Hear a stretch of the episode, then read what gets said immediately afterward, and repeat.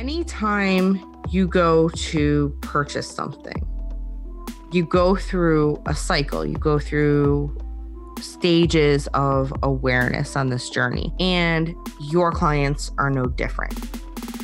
So, this is really important to know because what someone needs to hear at the stage where, you know, let's say they just got engaged or even before they get engaged is different than what they may need to hear four months before their wedding because they're in a completely different mindset. They're in a completely different state of awareness. Ooh, there's more from where that came from. And that was a snippet from today's episode. Welcome to the Wedding Video Boss podcast, where we talk about the business of being a wedding creative and also a peek into my world as a wedding videographer. I'm your host, Paul Santiago, and today is Monday, which means it's time for another masterclass. Make sure you grab your notes because this episode is going to change the way you market yourself. Your instructor for today is Heidi Thompson, and she's here to talk about how to squash overwhelm with a marketing plan. We'll also talk about why you need a marketing plan and how it'll make your life easier, what your marketing plan should contain, how to use your marketing plan to avoid shiny object syndrome, and how you can create your own effective marketing plan. I think she's almost ready, so let me give you a head start to grab that coffee or any warm alcoholic beverage and let's start the class.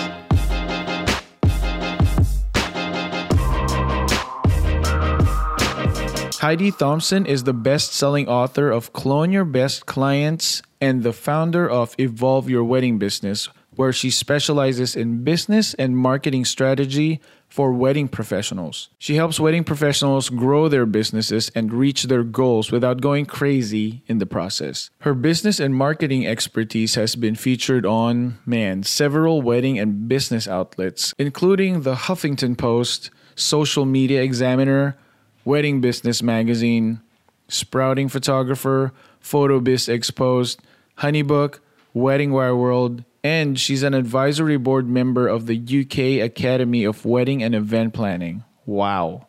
You can also join her and thousands of other wedding professionals just like you in the Evolve Your Wedding Business Facebook community. Friends, please help me welcome Heidi Thompson.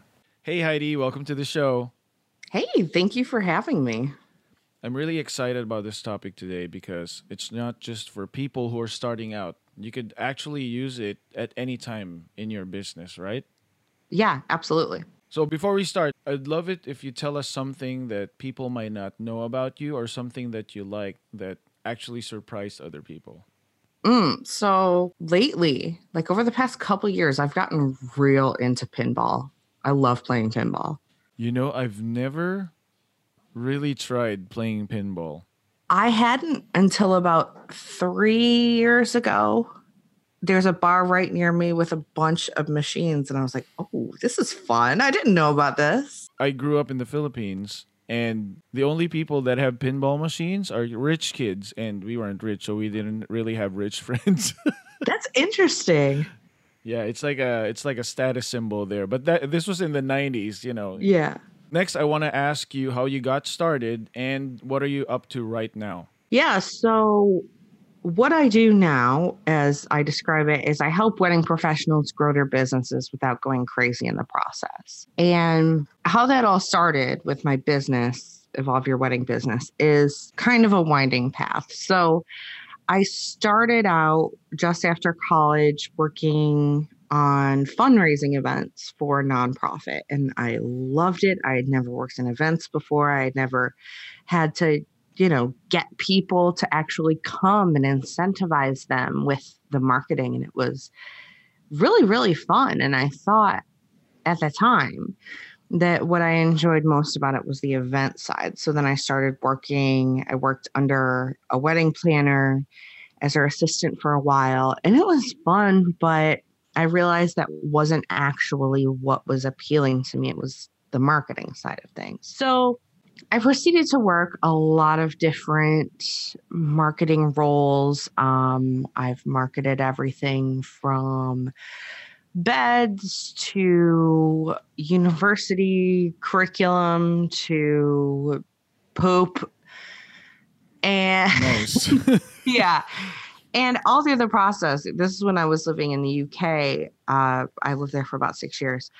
I noticed that there was something interesting going on in the market. So, what the media was putting out there, the wedding media and bridal shows, was this like white, fluffy Cinderella kind of aesthetic.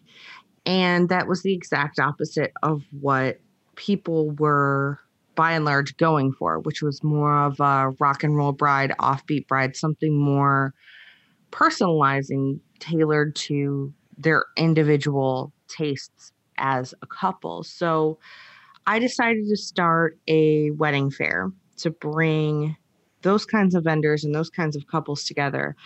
And I found myself spending a lot of time coaching the vendors that were exhibiting at my shows on their marketing so they could get you know a better return on their investment. And that's when i realized not everybody is just really into marketing and i should bring these two worlds together.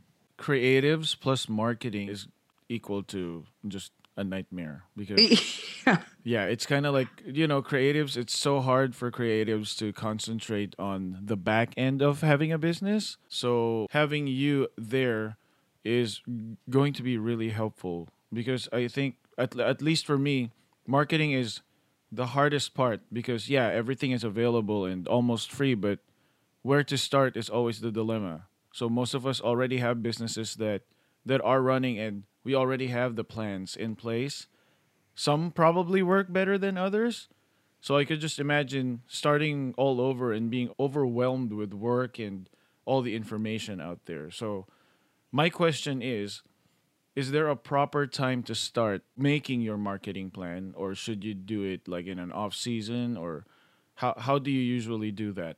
That's a good question. Um, in terms of creating your marketing plan, I think a lot of people think a marketing plan is like this big behemoth, you know, document like a business plan, like it's huge and it's going to take all of the time in the world to put together.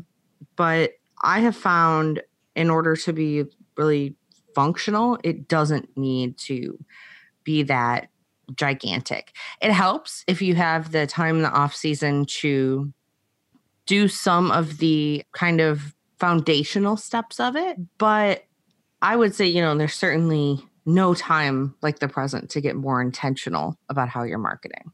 I guess just, you know, do your research and whatever your gut tells you, just go do it. Yeah, well, I find that the vast majority of creatives don't have a plan and the way that they market is kind of spur of the moment you know oh no i haven't posted anything in a while or Yeah. uh it's like a panic response and it's like then you just throw something out there and there's no actual strategy behind it so that's usually why your marketing doesn't work in some way I feel like whenever you start, you see all of these people online that that actually know what they're doing and already plan what they're doing, but you don't see that part. You only see whatever is posted on social media.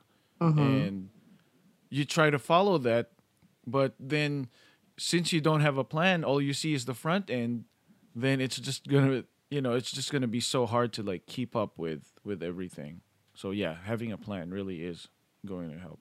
Yeah, and it's you have to I think it's really important to see yourself as the CEO of your business and you have to operate as both the CEO of your business and the person you know under the CEO that's doing the work. But I mean, if you were to ask anyone, you know, what does a CEO do in a given day? You know, no one's going to be able to answer that question. It's all the behind the scenes stuff that you don't see even for big brands like you just see the commercials you just see the promotions you don't see what is happening on a strategic level but that's the foundation of everything It's always that you never see the business deals and you never see you only see the results and that's what confuses people when when Yeah. it comes to, you know, marketing their business. Like I, I went online today just to like research a little bit, just to get a clearer image in my head.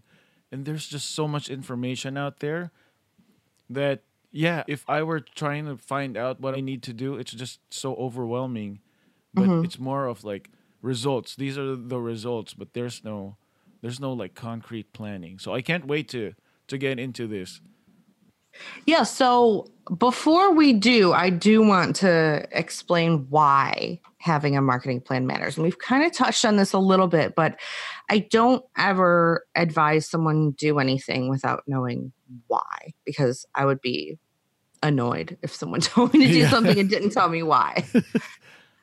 so, really, a marketing plan gives you focus, it gives you the ability to be very clear and focused on what it is that you need to do and what it is that can wait. So, that kind of helps in the shiny object syndrome department. It definitely reduces overwhelm because you feel less pulled in a million different directions because you've already decided. You know, so much of this comes down to the idea of decision fatigue. You know, we make so many decisions on a minute by minute daily basis, there's just nothing left. That's why, you know, deciding what you're going to have for dinner is like the most excruciating decision. You're out of decisions by the time you get to that point. So if you can create a plan that has already made the decisions for you ahead of time, then you don't have to do that on a daily basis. You're just implementing the plan. And on top of, you know, keeping you organized, it allows you to do what works. And I know you're a fan of the 80/20 rule in that you get 80% of your results from 20% of your efforts. So, doesn't it make sense to do more activities that get you that 80% of results and fewer activities that get you, you know, that remaining 20%? And the other thing a marketing plan can do for you is really help you stand out. This is a big issue, especially if you're in a crowded market, which we all kind of are at this point. This is a strategic way to present yourself in a light that is different than how your competitors are presenting themselves. So, really, in a nutshell, it just makes everything easier. And that's what I love helping people do. So, if you want to make things easier for yourself, this kind of a plan is for you. Sweet. I'm excited. A marketing plan that is functional and is usable for our sorts of businesses only has five parts. Doesn't have to be this gigantic thing. And I'm going to go over those five parts in detail. But I first want to point out that most people focus on the marketing tactics, on, you know, what do you post on Instagram and how many times a week and what time. But the real secret to making your marketing work comes in parts one through three of this. The tactics don't even come into play until part four. So let's go over those parts. Part one is your goal. We have to know what we're trying to get here. Part two is your research. Part three is your messaging. Part four is the how. How are we going to implement this? And part five is measuring. And we're going to go through each of those so that you have an idea of what a marketing plan actually looks like for a creative business and that can actually, you know, work for you. So tell me, what is your do you have like a process for how you set goals or do you set one at the beginning of the year or how do you do that? So believe it or not, I've been in business for almost 9 years and just uh, late last year was the time where I pl- actually planned to do to do something because it's always like a spur of the moment. Like for 2 mm-hmm. straight weeks, I'm like, okay, social media time, and then it slows down. So now what I do is my plan. I always try to list down the most important ones that I need to concentrate on, and then do the sub subcategories for that one. But then I feel like whenever I make a list, whatever's in the bottom of my list, I consider outsourcing. just to Mm. just to so that's that's my plan that's our goal is to delegate more That's a good goal. the b- bottom list items That's a good way to identify that. I really like that. oh thanks Because those are the things that are going to get pushed, you know, to the next day and the next day and the next day. yeah and you know there's so many services out there that offer you know we could scan your receipts for you there you go or Mhm. you know something so the longer you are in business the more money needs to be used smarter Yes, so absolutely. because when And it's, yeah oh, I was just going to say, and it's determining, you know, at any given point in your business, what does success look like for you? If you're getting burnt out on doing all those little things, then success for you might look like working fewer hours and maintaining the same income level.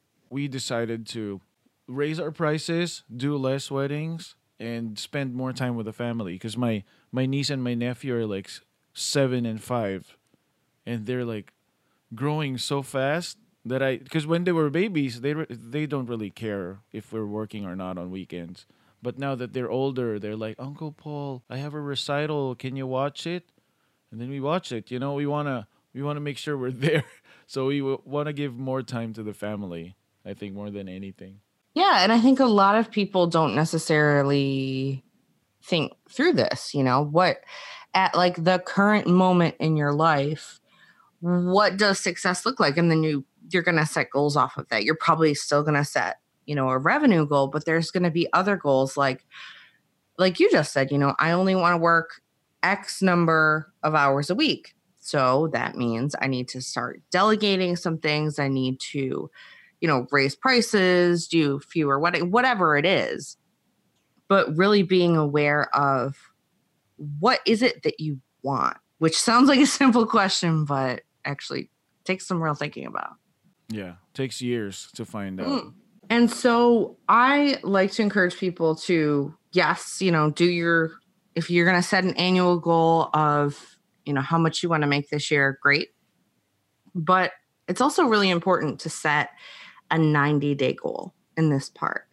And 90 day planning is incredibly helpful for small businesses like ours because I don't know what I'm going to be doing in a year. You know, things can change so quickly, and it's hard to take action on that. So, by setting a 90 day goal, you know, maybe, so for your example of, you know, you want to spend more time with your family, maybe a 90 day goal for someone like yourself is okay, I want to go from working 40 hours a week to 30 hours a week in the next 90 days. And that's what I'm working toward. And then that way you can break that down to okay, month one, what has to get done, month two, month three, and then okay, week one, week two, week three, so that you actually have to do items that are directly tied to your goal. I think I'm at with this podcast at least I'm at day 30. so, I have 60 more days. Yeah. And I mean, you can start a 90 day goal at any time. You can start a 90 day plan at any time. I think a lot of people, they'll wait till like the end of the year, the end of the quarter. And I mean, it doesn't really matter. You can start it today, but what do you want to accomplish in the next 90 days? Because that gives you the focus that you need to create your plan. It has to be smart goals, right? More strategic Yes. and okay. Yep. And really, any goal should have a number attached to it because without a number, you don't know how you're doing. Like, there's no way to measure something that doesn't have a number. Did it go up? Did it go down? Like, I don't know. I just said I wanted more weddings. Well, is that one? Is that a hundred? What does that look like? Yeah, true, very true. So, part one is just simply laying out there what is your goal in terms of the year and the next 90 days. So, part two, and I love this part, is your research. This is really the foundation of your marketing plan because without this, you don't know who you're marketing to you don't know how you're marketing this is really this points you in the right direction for everything you're going to execute. And the first area of this is your ideal client.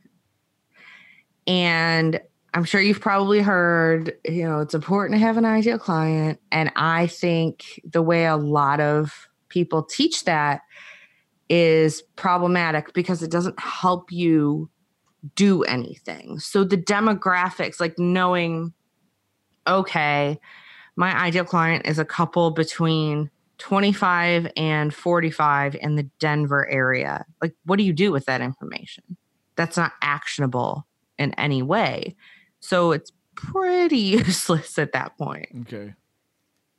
So, my process for this, and I wrote a book detailing the whole process called Clone Your Best Clients. But in a nutshell, that method is identifying and really asking yourself who are your best clients? You probably have people that you've worked with that you wish you could clone and just they would be every couple and it would just be amazing. You wish everyone was just like them.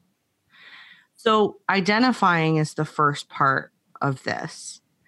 But like I said, it's not enough to know, you know, who they are. It's not enough to know demographics. We have to understand them as people because at its core, marketing is you connecting with another person. So much of this is rooted in psychology. So you have to understand who you're talking to. So, what do these best clients that you've written down what do they value? What are they really into? What do they care about? What do they love doing? What do they fear? What are they just like totally geeking out on at the moment? Because this helps you understand what they value which then helps you understand why they make the decisions they make because we all make our purchasing decisions based on what we value and we're totally fine with spending more money on something that we value. I just realized my goal is to find my ideal market and zone in on it. You've probably worked with people too who are like, uh, if everyone was like them. Yeah. Or if everyone had that kind of wedding, or if everyone had that kind of personality. I'm sure you've had people like that who you just wish you know everyone was like them. Yes. and if you if you craft your marketing around those people you attract more of those people. You know people see your marketing and they either see themselves in it or they don't. And if they see themselves in it they're going to be more likely to want to work with you specifically because you're essentially telling them you're the go-to person for who they are, you know, what they value. So we've got your ideal client. Then we want to do a bit of a competitive analysis. So when you look at your competitors, it's really important to look at this through a lens of curiosity and analysis, not through a comparison, you know, oh, they're so much better than me, or oh, they're charging this much. Maybe I should copy their package. That's not what we're trying to do. What we're trying to do is figure out, first of all, who are the competitors in this market, including the non obvious ones. So, you know, not having a videographer is always an option. So that's a non obvious competitor. Having a friend do it is a non obvious competitor. For, you know, wedding planners, the perception that the coordinator at the venue can handle everything is a, a non obvious competitor. But when you look at your competitors, I want you to look at what they offer, who they're targeting, and how they're marketing. So, the reason why you're doing this is so that you can find gaps. If they, if you know, you find there's a big gap in the market that nobody's offering you know this particular type of service or maybe you offer something that you're the only one that offers that and you had no idea. Or maybe this could you know create some ideas for you. Knowing what they offer is important so that you can differentiate yourself. But i think really what is most important here is looking at who are they targeting and how are they actually marketing. So, is anyone in your market making themselves the go to person for anyone? Or are they all kind of marketing in a general way? You know, who is it that you want to attract? You can make yourself the go to person for those people. So you really put yourself in a category of one. And how are they marketing? So, where, what, you know, are they all kind of doing the same sorts of things on the same platforms? Are there some platforms that they're not utilizing? So maybe they're all super focused on Instagram and they're neglecting Pinterest, and that's an opportunity for you. So look at not just where they're marketing, but how they're marketing. How are they promoting themselves? Are they just posting nothing but promotional stuff? Are they posting content that's helpful? Really, the how is important here and figuring out okay, what are these people doing? Who are they trying to attract? And how are they doing that so that you can find opportunities for yourself? Does that make sense? Yeah, a lot, a lot of sense. no, okay, like, good. While you were talking, I was already looking at the the competition and how they're how they're doing it, and I'm like, the the thing is for me, most of them have a huge following, and the thing that weirds me out is they're just all doing the same thing.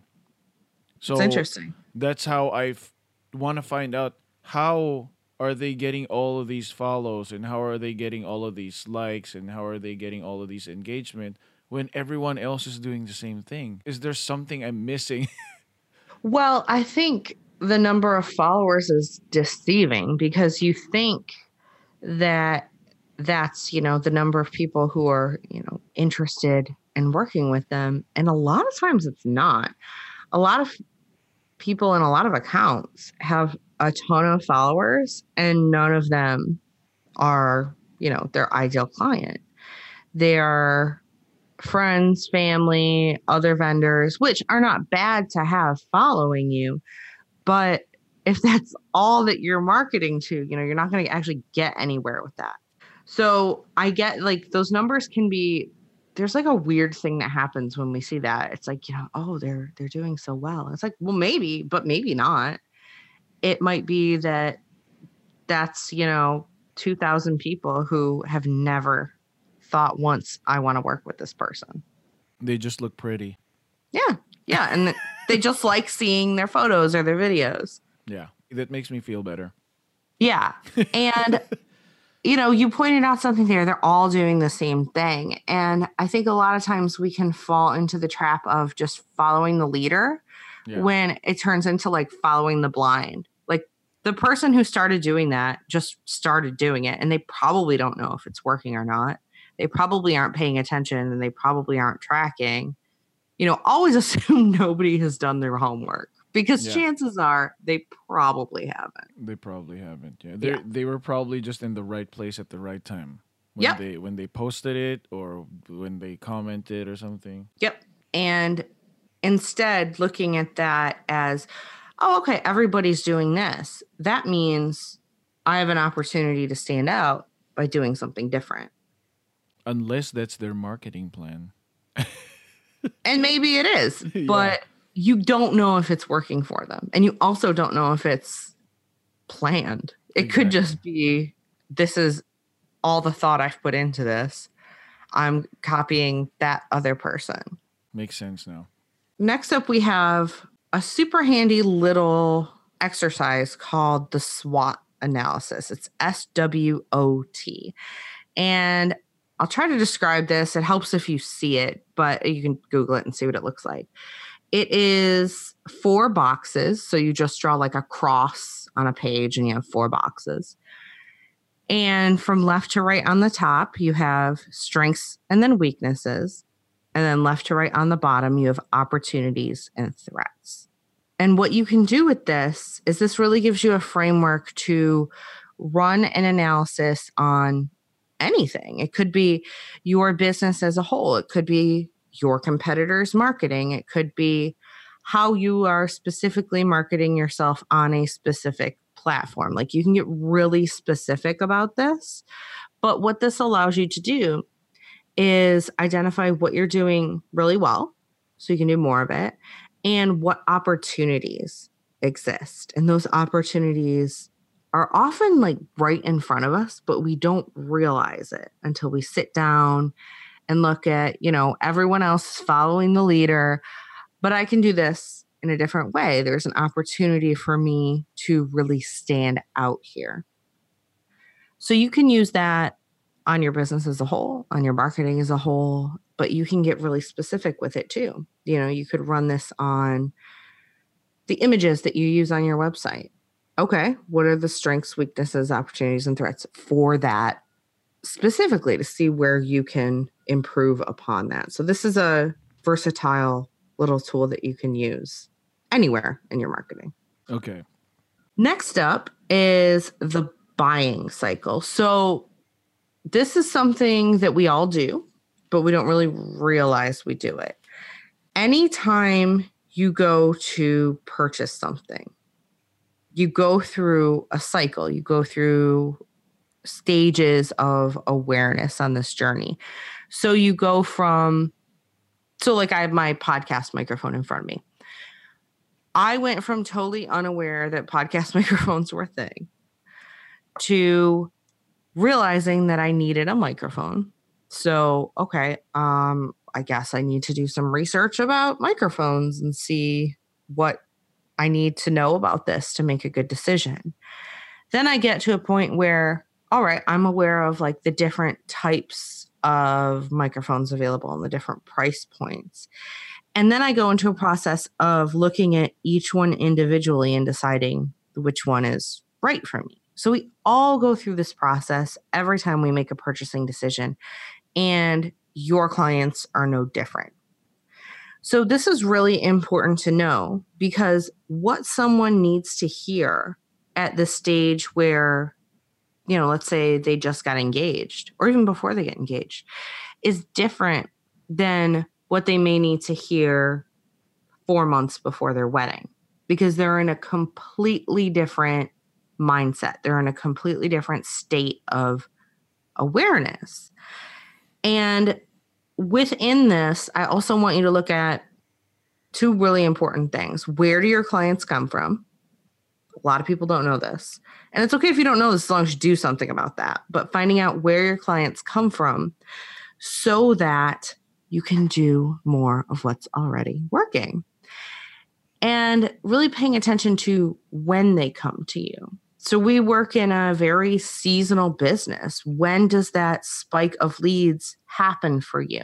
Because you can organize your marketing around that and what they need to hear at you know those specific times as opposed to uh, you know if you're offering a different service during the off season then it would make sense you know to plan your marketing around that. So does that make sense? Yeah. Okay. And then in this section too, I like to include really stopping to take stock of what you need help with. So, where do you need help or guidance or assistance or support or someone to actually do something for you? Where are you going to need that? So, let's say part of your goal is you really want to increase the number of inquiries you're getting from people who just find you on Google. Okay.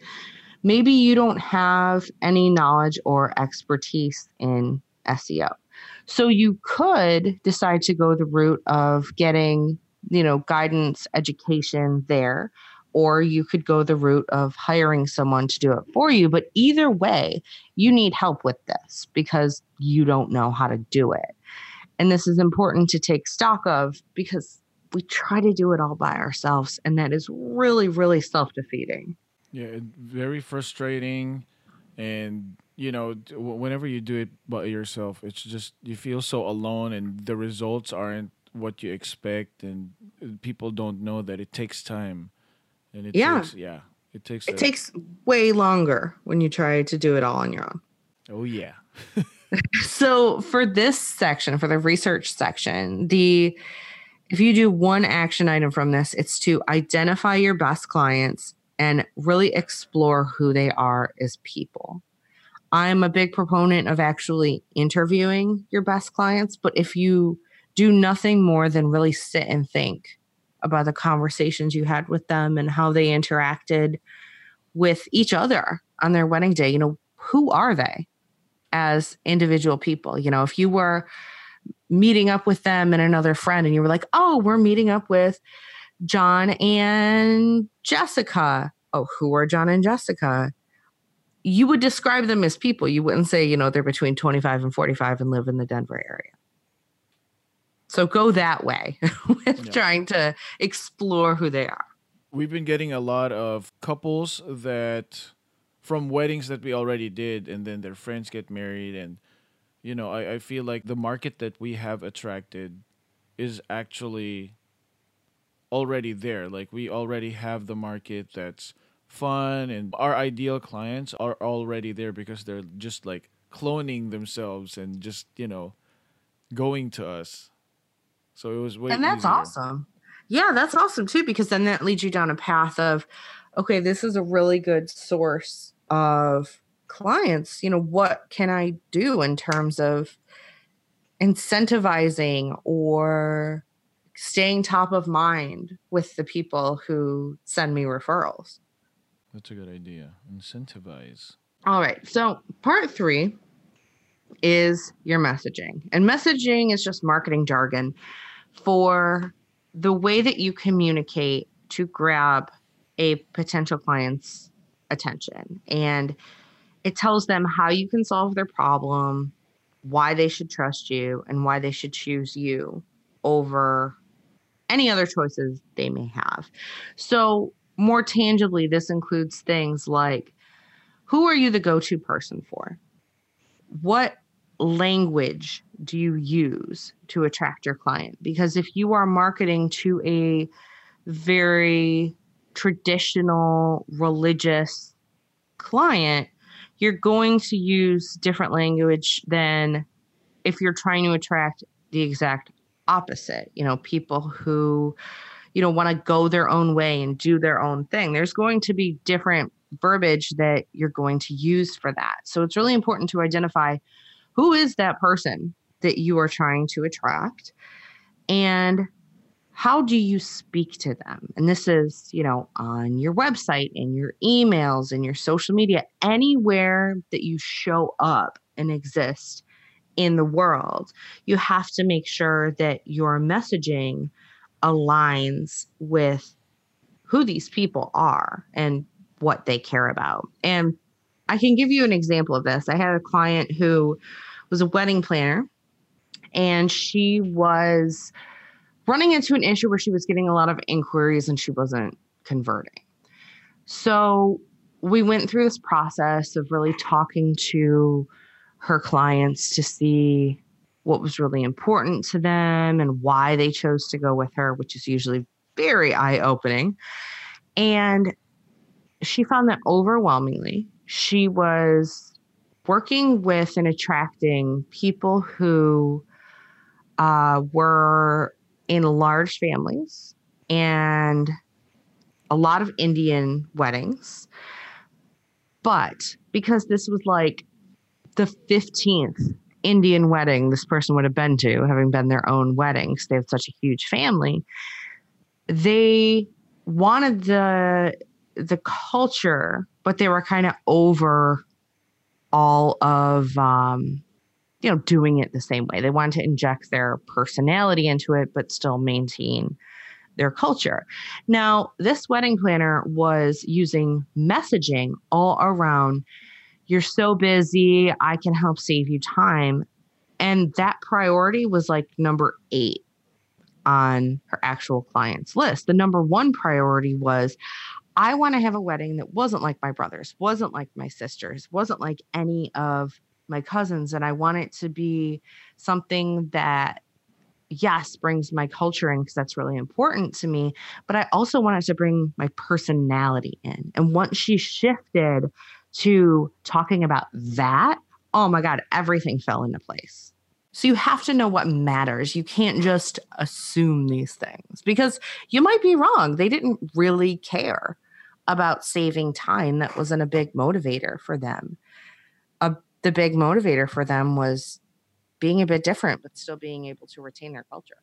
So and once you say that, you know, you stand out like a beacon. My question is Is there a certain language that rich people have?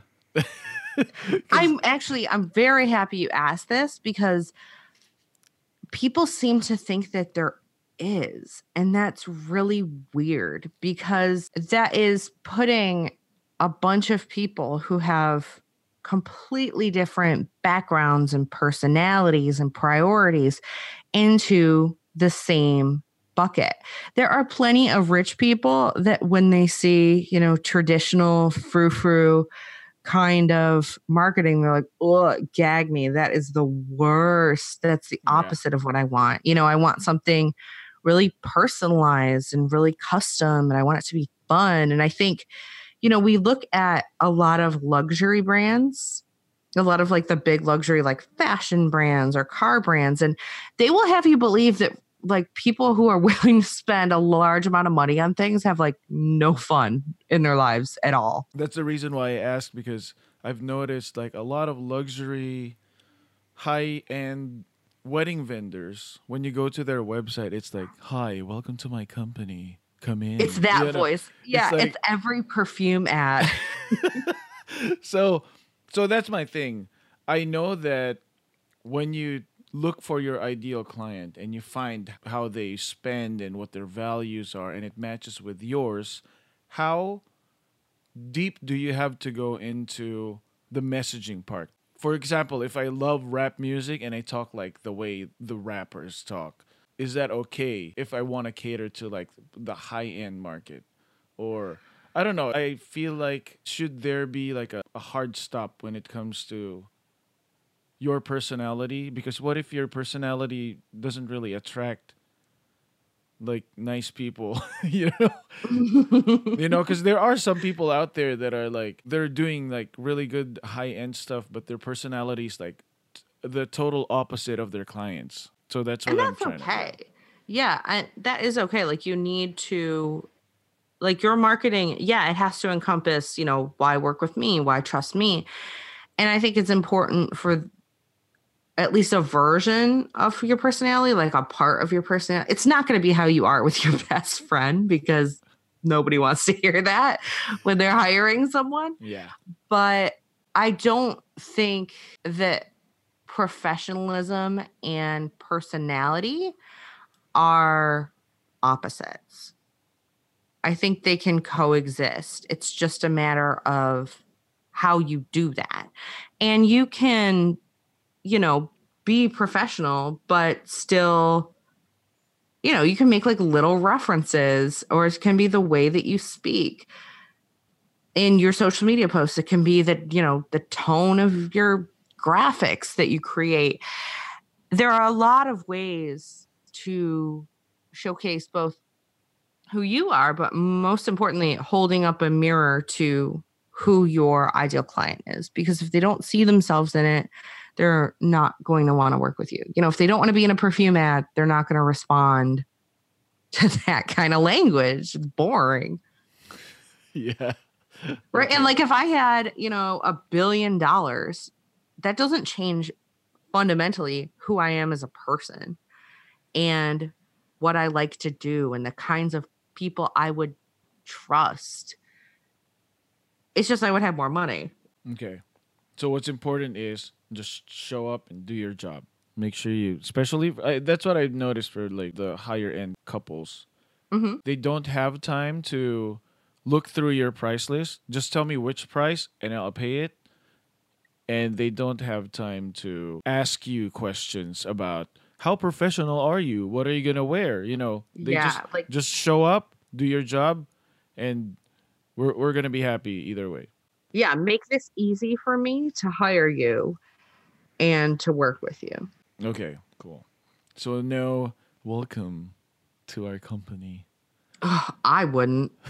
That's I would never do that, but I mean that's me. That's not my personality. That's not I mean, I wouldn't even want to work with someone that wanted that kind of thing, but that's just me.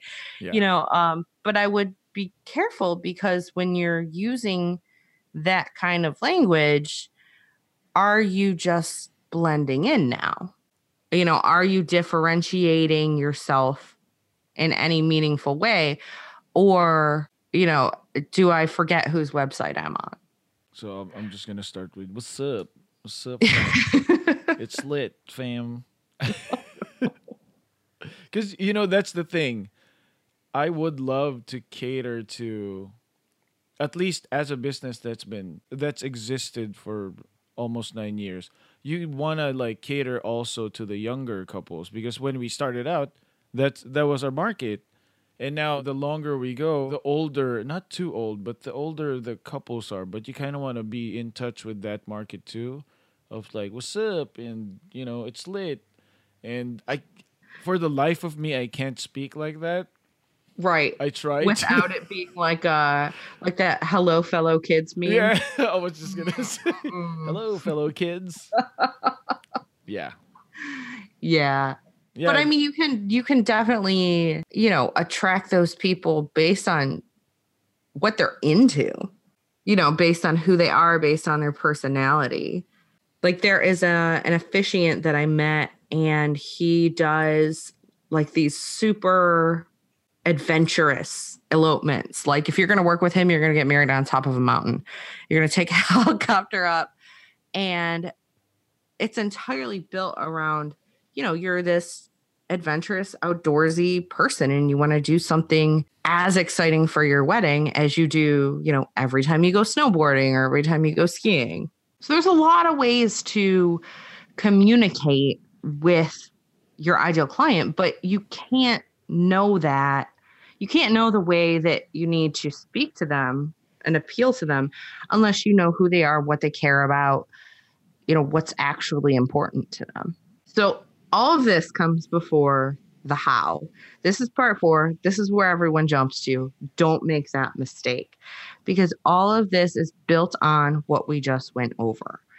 And this is your channels. So, what channels or platforms are you going to use to market over the next 90 day period? Just make that commitment to yourself because you don't need to be on every platform. You don't need to be everywhere, and you will exhaust yourself trying to do so. So, what are the handful that you're going to focus on for the next 90 days? Maybe that's Instagram, Facebook, and you're going to work on your SEO for your website. But make that decision while you're creating this plan because then you don't have the point where you're like, oh, maybe I should do this on here. And you like fall down a Pinterest rabbit hole when you specifically said that you weren't going to do that during this 90 day period.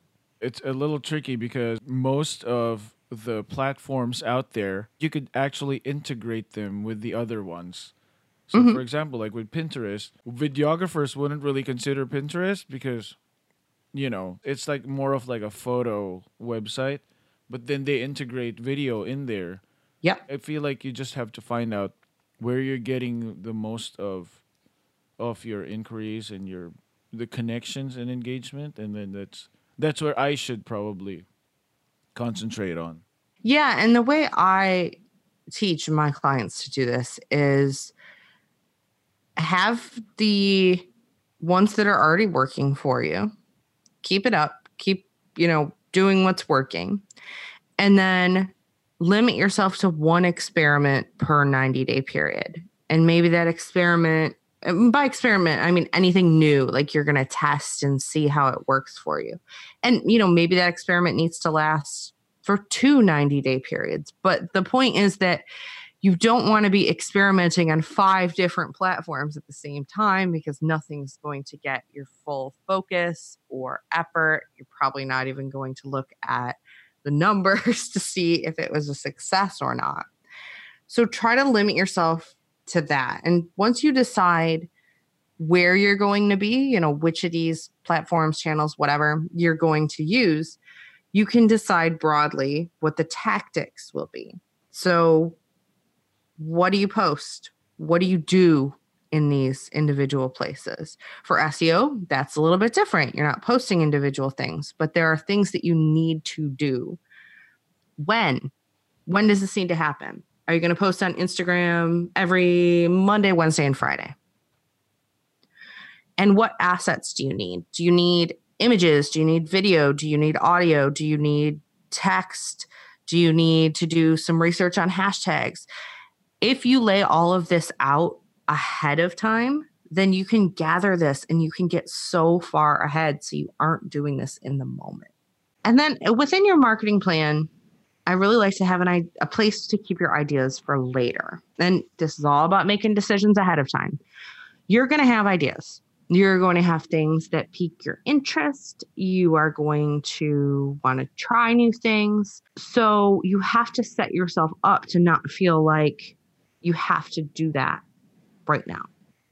Where can you have effectively like an ideas parking lot that you can put something and come back to it at the end of that 90 day period and decide, oh, okay, well, I'm going to try this for the next 90 days. I'm a big fan of 90 day cycles. It makes it so much easier to manage. And just deciding, okay, when I have an idea, this is what I do. I put it in this Google Doc that I created for this purpose, or like the Notes app on my phone, whatever it is.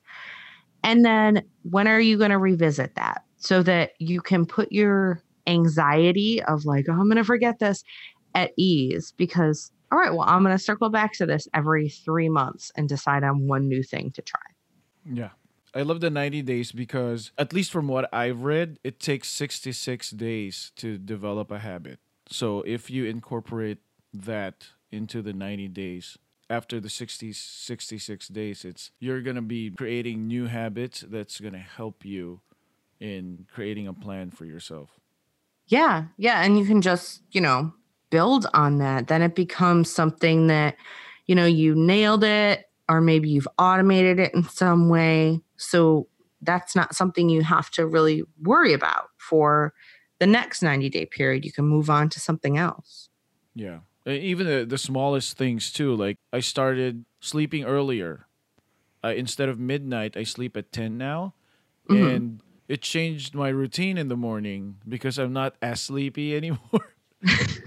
so you know, I drink my coffee and then I just start typing and planning my day out. Sometimes I do it the night before, but then when I don't, I just plan my day out and then I get to find out which one's important and which one isn't, and then I go to emails. Now it's it's like a habit already. I'm not even the 66 days, but yeah.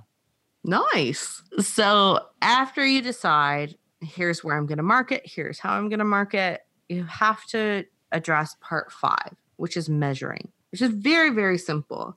It's just deciding what KPIs, which is just marketing for key performance indicator, what is the number you're going to measure, right? So, like a non business example, if you're trying to get your blood pressure down, the key performance indicator is what your blood pressure is. That's the important thing to track for the goal. So you need to identify what are those things that you need to measure and how often are you going to measure them. This should be a recurring appointment with yourself in your calendar so that you don't forget this. Are you going to do this on a weekly basis? Is it going to be every two weeks? Is it going to be every month? Regardless, if it doesn't wind up in your calendar, it's probably not going to get done.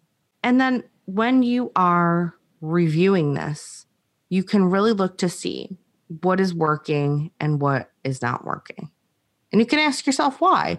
Maybe it's not working because you didn't follow your plan. Maybe it's not working because you are running Facebook ads and you need to change the targeting a little bit. Um, maybe it's not working because it's not the right platform for you. So that's where you can decide what am I going to continue to do? What am I going to double down on? because it's working for me?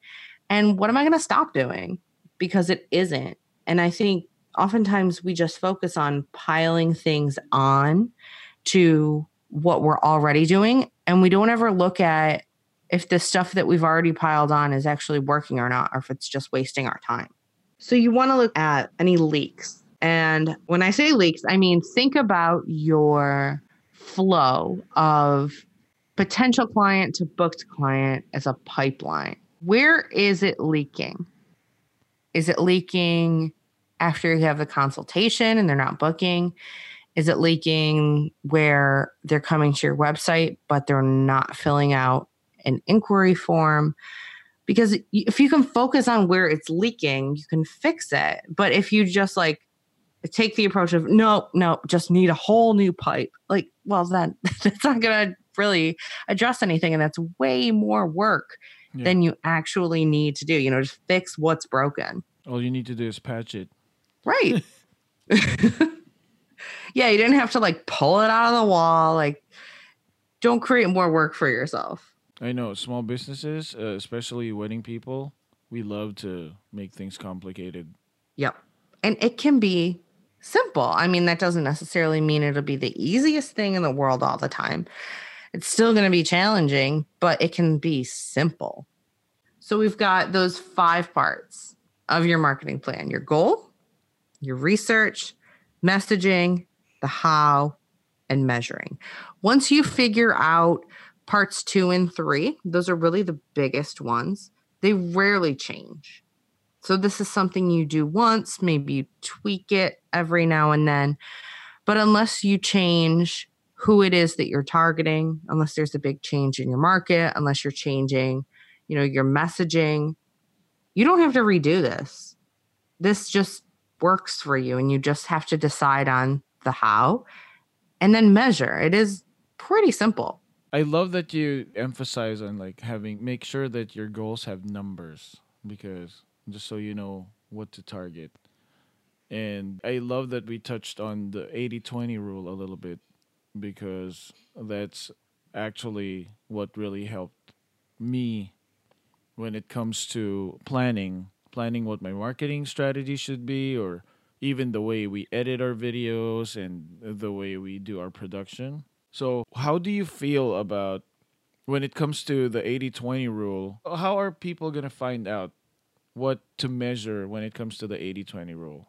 Oh, okay. So, for the 80-20 rule, the whole idea behind the 80-20 rule is that 80% of your results come from 20% of your efforts. Not all things you do are created equal. You know, there's just some things you do that get really big results.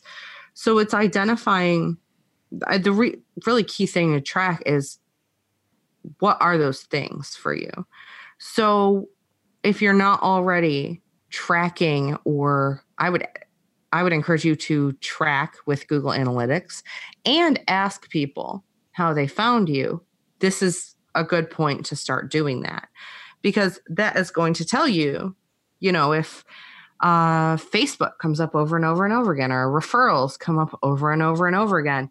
Well, that is the thing that's driving 80% of your results. So, doesn't it make more sense to look at how you can continue to leverage that and make it work even harder for you? When it comes to the 80 20 rule, I guess my next question is what if the 80% of what you're getting is not what you want? That that always goes back to what your market is and how you talk on your messaging, right? Yeah, it's you really need to look at who you're targeting and you may unintentionally be targeting a client that you don't actually want to work with. Like you'll book them and whatever, it's fine, I guess. But like you don't really, this isn't who you want to be working with. Then you need to really look at okay, who do I want to be working with? And what changes need to be made in my language, in my images, even just who I say I am and what I do. You know, something as simple as like if you're a wedding planner and you also do destination weddings, but there's no mention of that anywhere, you are unintentionally not bringing in those people. You have to be very intentional and looking at what you're doing through that lens of who is this attracting, whether I intended it or not, based on what I've put together here, who is this for? Who is this like a magnet for? With wedding professionals, we're usually by ourselves. We don't mm-hmm. have we don't have coworkers. We don't have office mates. And trying to come up with a business plan by yourself is so hard because you get distracted. There's always stuff to do. Self awareness is like really hard to achieve. so, mm-hmm. so what would you advise people to do? How to start this? Like, how are they gonna start it when they're like by themselves? How to begin looking and into their marketing plan? Well, that's I I really aim to be that person who can guide. You know, like you're the hero in the story. I'm just Yoda over here showing you how to do it. I mean, I have a lot of different courses available. One is specifically on this how to create an overwhelm squashing marketing plan, where I go very in depth on this. And I'm actually hooking, I told you before we started recording, I'm hooking up your listeners with a 30 day trial to my membership, which is called the Wedding Business Collective. That's where I have all of my trainings on business and marketing, but it's not just a training thing. I think, you know, we can all learn things, but like you said, a lot of times it's you're alone. You need support, you need accountability. And we have that built in as well. It's really everything you need in one place. So, uh, we'll have the link in the show notes, right, Paul? Yes, we will. And, And thanks for doing that. Yeah, I'm happy to. I love hooking up podcast listeners. And the coupon for that is going to be Wedding Video Boss, but we'll have that in the show notes as well so that you can hop in, you can start a 30 day trial. You get a lot done in 30 days Oh, and yeah. see if it's, you know, right for you, see what kind of progress you can make. And if you want to stick around, great. If it's not for you, no problem. Sweet. Thanks for doing that. I just realized that most of us creatives, we like some sometimes we hang out with other creatives and we chat and okay, let's talk about like work and what what what's your plan and what's my plan and you know, if you're not talking to someone who's who actually knows what to do, it's kind of like a waste of time. I mean, it's you're developing friendships and a network that's great, but if you're going to talk about having a plan, having a marketing plan and with your business, I feel like this is the the best way to do it because it's Well, thanks. it's very like one on one and you know it's it's very very zoned into what your problem is and I really appreciate that you do that. Oh, I love it. I love finding the problem and, you know, following the symptoms to the problem and then smashing that problem. oh yeah. I just changed the meaning of boss f- for the wedding video boss because it used to be uh, the business of smashing stereotypes, but now it's called. Since you're from you, you stayed in the UK too. I could say it's the business of smashing service. Smashing. Smashing service. See, I could do the the, the whole accent for the lux- luxury brand. Yeah, there you go. business of smashing service. My husband is English, and on a regular basis, there'll be like some stupid Lexus ad, and he's like, "Why? Why? Why are they using?" He's like, "That's not even an English accent. I don't know what that is. It's like halfway across the ocean accent."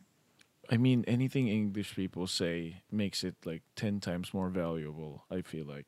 So weird. Yeah.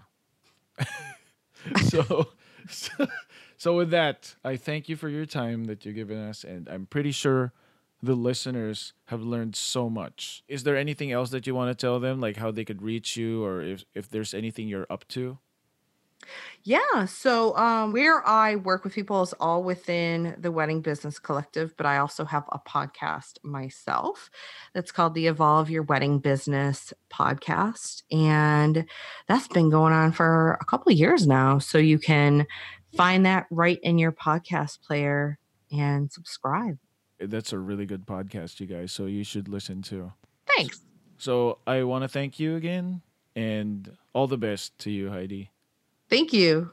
So, having a clear view of your who's, what's, and why's will help you create a marketing plan that suits your business. You need to understand that not everyone is your client, so make sure you zero in on who your tribe is and make sure that you serve them better. I'd love to know how this episode was for you, so feel free to reach out if you have any questions or suggestions. I'm throwing all these information goldness for free, so I'd really appreciate it if you help me by subscribing, rating, or leaving a review. Thanks so much to those who already did it. Thanks for listening, it means the world to me. Watch out for the next episode of the Wedding Video Boss podcast. Till then, play nice if you can't win. Be nice, especially if you're good looking. Boss man out.